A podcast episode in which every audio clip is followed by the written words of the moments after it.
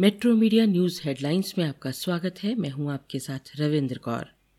Britain के प्रधानमंत्री Boris Johnson और प्रधानमंत्री नरेंद्र मोदी की शुक्रवार को हैदराबाद हाउस में मुलाकात हुई। दोनों नेताओं के बीच प्रतिनिधि मंडल स्तर की वार्ता भी हुई। इस दौरान दोनों देशों के बीच कुछ महत्वपूर्ण समझौते हुए। प्रतिनिधि मंडल स्तर की वार्ता के बाद दोनों प्रधानमंत्रियों ने एक साझा प्रेस वार्ता की। भारत ब्रिटेन ने इस वर्ष के अंत तक मुक्त व्यापार समझौता संपन्न करने का फैसला किया है। भारत ब्रिटेन के बीच परमाणु ऊर्जा और नवाचार पर समझौता हुआ। मोदी ने पिछले साल सी ओ पी छब्बीस के सफलतापूर्वक आयोजन के लिए जॉनसन को बधाई दी। जॉनसन ने भारत को अपने लड़ाकू जेट बनाने में मदद की पेशकश भी की। यूक्रेन के घटनाक्रम की छाया में संपन्न इस वार्ता में प्रधानमंत्री ने यूक्रेन में तुरंत युद्ध विराम लागू किए जाने पर जोर दिया। उन्होंने कहा कि बातचीत और कूटनीति के जरिए ही इस समस्या का समाधान हो सकता है। दोनों नेताओं ने सभी देशों की क्षेत्रीय अखंडता और संप्रभुता का सम्मान करने के महत्व पर बल दिया। जम्मू में प्रधानमंत्री नरेंद्र मोदी के दौरे से दो दिन पहले बड़ी आतंकी साजिश को नाकाम कर दिया गया है। जम्मू में सुंजावा और चट्टा आर्मी कैंप के पास सुरक्षा बलों पर आतंकियों ने फायरिंग की। इसके बाद शुरू हुए एनकाउंटर में पाकिस्तान के दो आत्मघाती दहशतगर्द मार गिराए। इससे पहले आतंकियों के हमले में सी आई एस एफ का एक A S I S P Patel शहीद हो गया। मारे गए आतंकवादियों से फिदायीनी जैकेट मिली है। साथ ही तीन ए के सैंतालीस rifle, under barrel grenade launcher, satellite phone और ग्रेनेड भी शामिल हैं। खाने पीने की सामग्री, ड्राई फ्रूट व एनर्जी ड्रिंक भी बरामद हुए। रूस यूक्रेन के बीच जंग अट्ठावनवे दिन में पहुंच गई है। दो महीने पहले शुरू हुई ये जंग अभी भी जारी है। मारियोपोल में अजोवस्ताल स्टील प्लांट पर रूस की ओर से लगातार बमबारी हो रही है। शहर के मेयर के सहयोगी ने जानकारी देते हुए कहा कि इस प्लांट में कई हजार नागरिकों ने शरण ले रखी है। रूस के राष्ट्रपति पुतिन ने इस प्लांट को लेकर अपनी सेना को रणनीति बदलने का निर्देश दिया है। इस बीच रूस के राष्ट्रपति और संयुक्त राष्ट्र के महासचिव एंटोनियो गुटेरेस की अगले सप्ताह बैठक होने वाली है।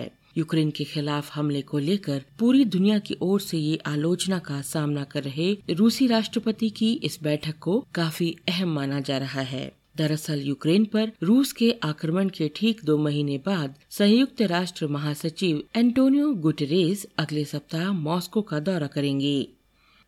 सोनिया गांधी की अध्यक्षता में शुक्रवार को चुनावी रणनीतिकार प्रशांत किशोर को लेकर छठे दौर की बैठक हुई। कांग्रेस में शामिल होने को लेकर पीके और शीर्ष नेतृत्व के बीच शुक्रवार को करीबन तीन घंटे बैठक चली। कांग्रेस के नेता और पूर्व मुख्यमंत्री दिग्विजय सिंह ने शुक्रवार को कहा, प्रशांत किशोर के कांग्रेस में शामिल होने को लेकर कोई विरोध नहीं है। दिग्विजय सिंह ने कहा कि प्रशांत किशोर के प्रेजेंटेशन में कोई नई बातें नहीं हैं, लेकिन जो बातें हैं वो अच्छे फॉर्मेट में हैं, अच्छे सुझाव दिए गए हैं। फिलहाल हमने अपनी रिपोर्ट कांग्रेस नेतृत्व को सौंप दी है। कांग्रेस अध्यक्ष इस बारे में अंतिम फैसला करेंगी। वहीं दूसरी ओर मध्य प्रदेश के पूर्व सी एम कमलनाथ ने कहा कि हम किसी पर निर्भर नहीं रहते, हमारी खुद की तैयारी है और हम बीते छह महीने से मेहनत कर रहे हैं। मौजूदा वक्त में स्थानीय राजनीति काफी अहम है। कल दिल्ली में कोरोना के एक सौ आठ नए मरीज मिले, जबकि फरीदाबाद में कोरोना के तिरासी पॉजिटिव मामले सामने आए। मेट्रो मीडिया आपसे अनुरोध करता है कि कोविड अनुरूप व्यवहार का पालन करते रहें, मास्क लगाएं, हाथों को बार बार धोएं और सामाजिक दूरी का पालन करें। जोस बटलर के शानदार शतक और प्रसिद्ध कृष्णा की गेंदबाजी की बदौलत यहाँ वानखेड़े स्टेडियम में शुक्रवार को खेले गए आई पी एल दो हज़ार बाईस के चौंतीसवें मुकाबले में राजस्थान रॉयल्स ने दिल्ली कैपिटल्स को पंद्रह रनों से हरा दिया। राजस्थान ने बीस ओवर में दो विकेट खोकर दो सौ बाईस रन बनाए थे। मुंबई शेयर बाजार शुक्रवार को गिरावट के साथ बंद हुआ।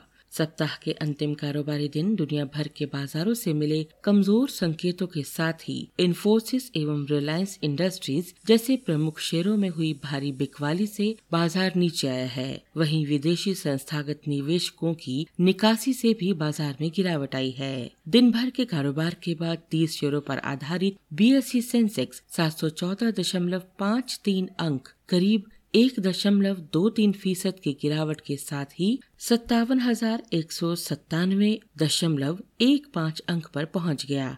वहीं पचास शेयर वाला निफ्टी भी दो हजार बीस दशमलव छह पाँच अंक तकरीबन एक दशमलव दो सात फीसद के नुकसान के साथ सत्रह हजार एक सौ इकहत्तर दशमलव नौ पाँच अंक पर खिसक गया। इन खबरों को विस्तार से पढ़ने के लिए आप लॉगिन कर सकते हैं W W W dot metro media live dot com पर। धन्यवाद।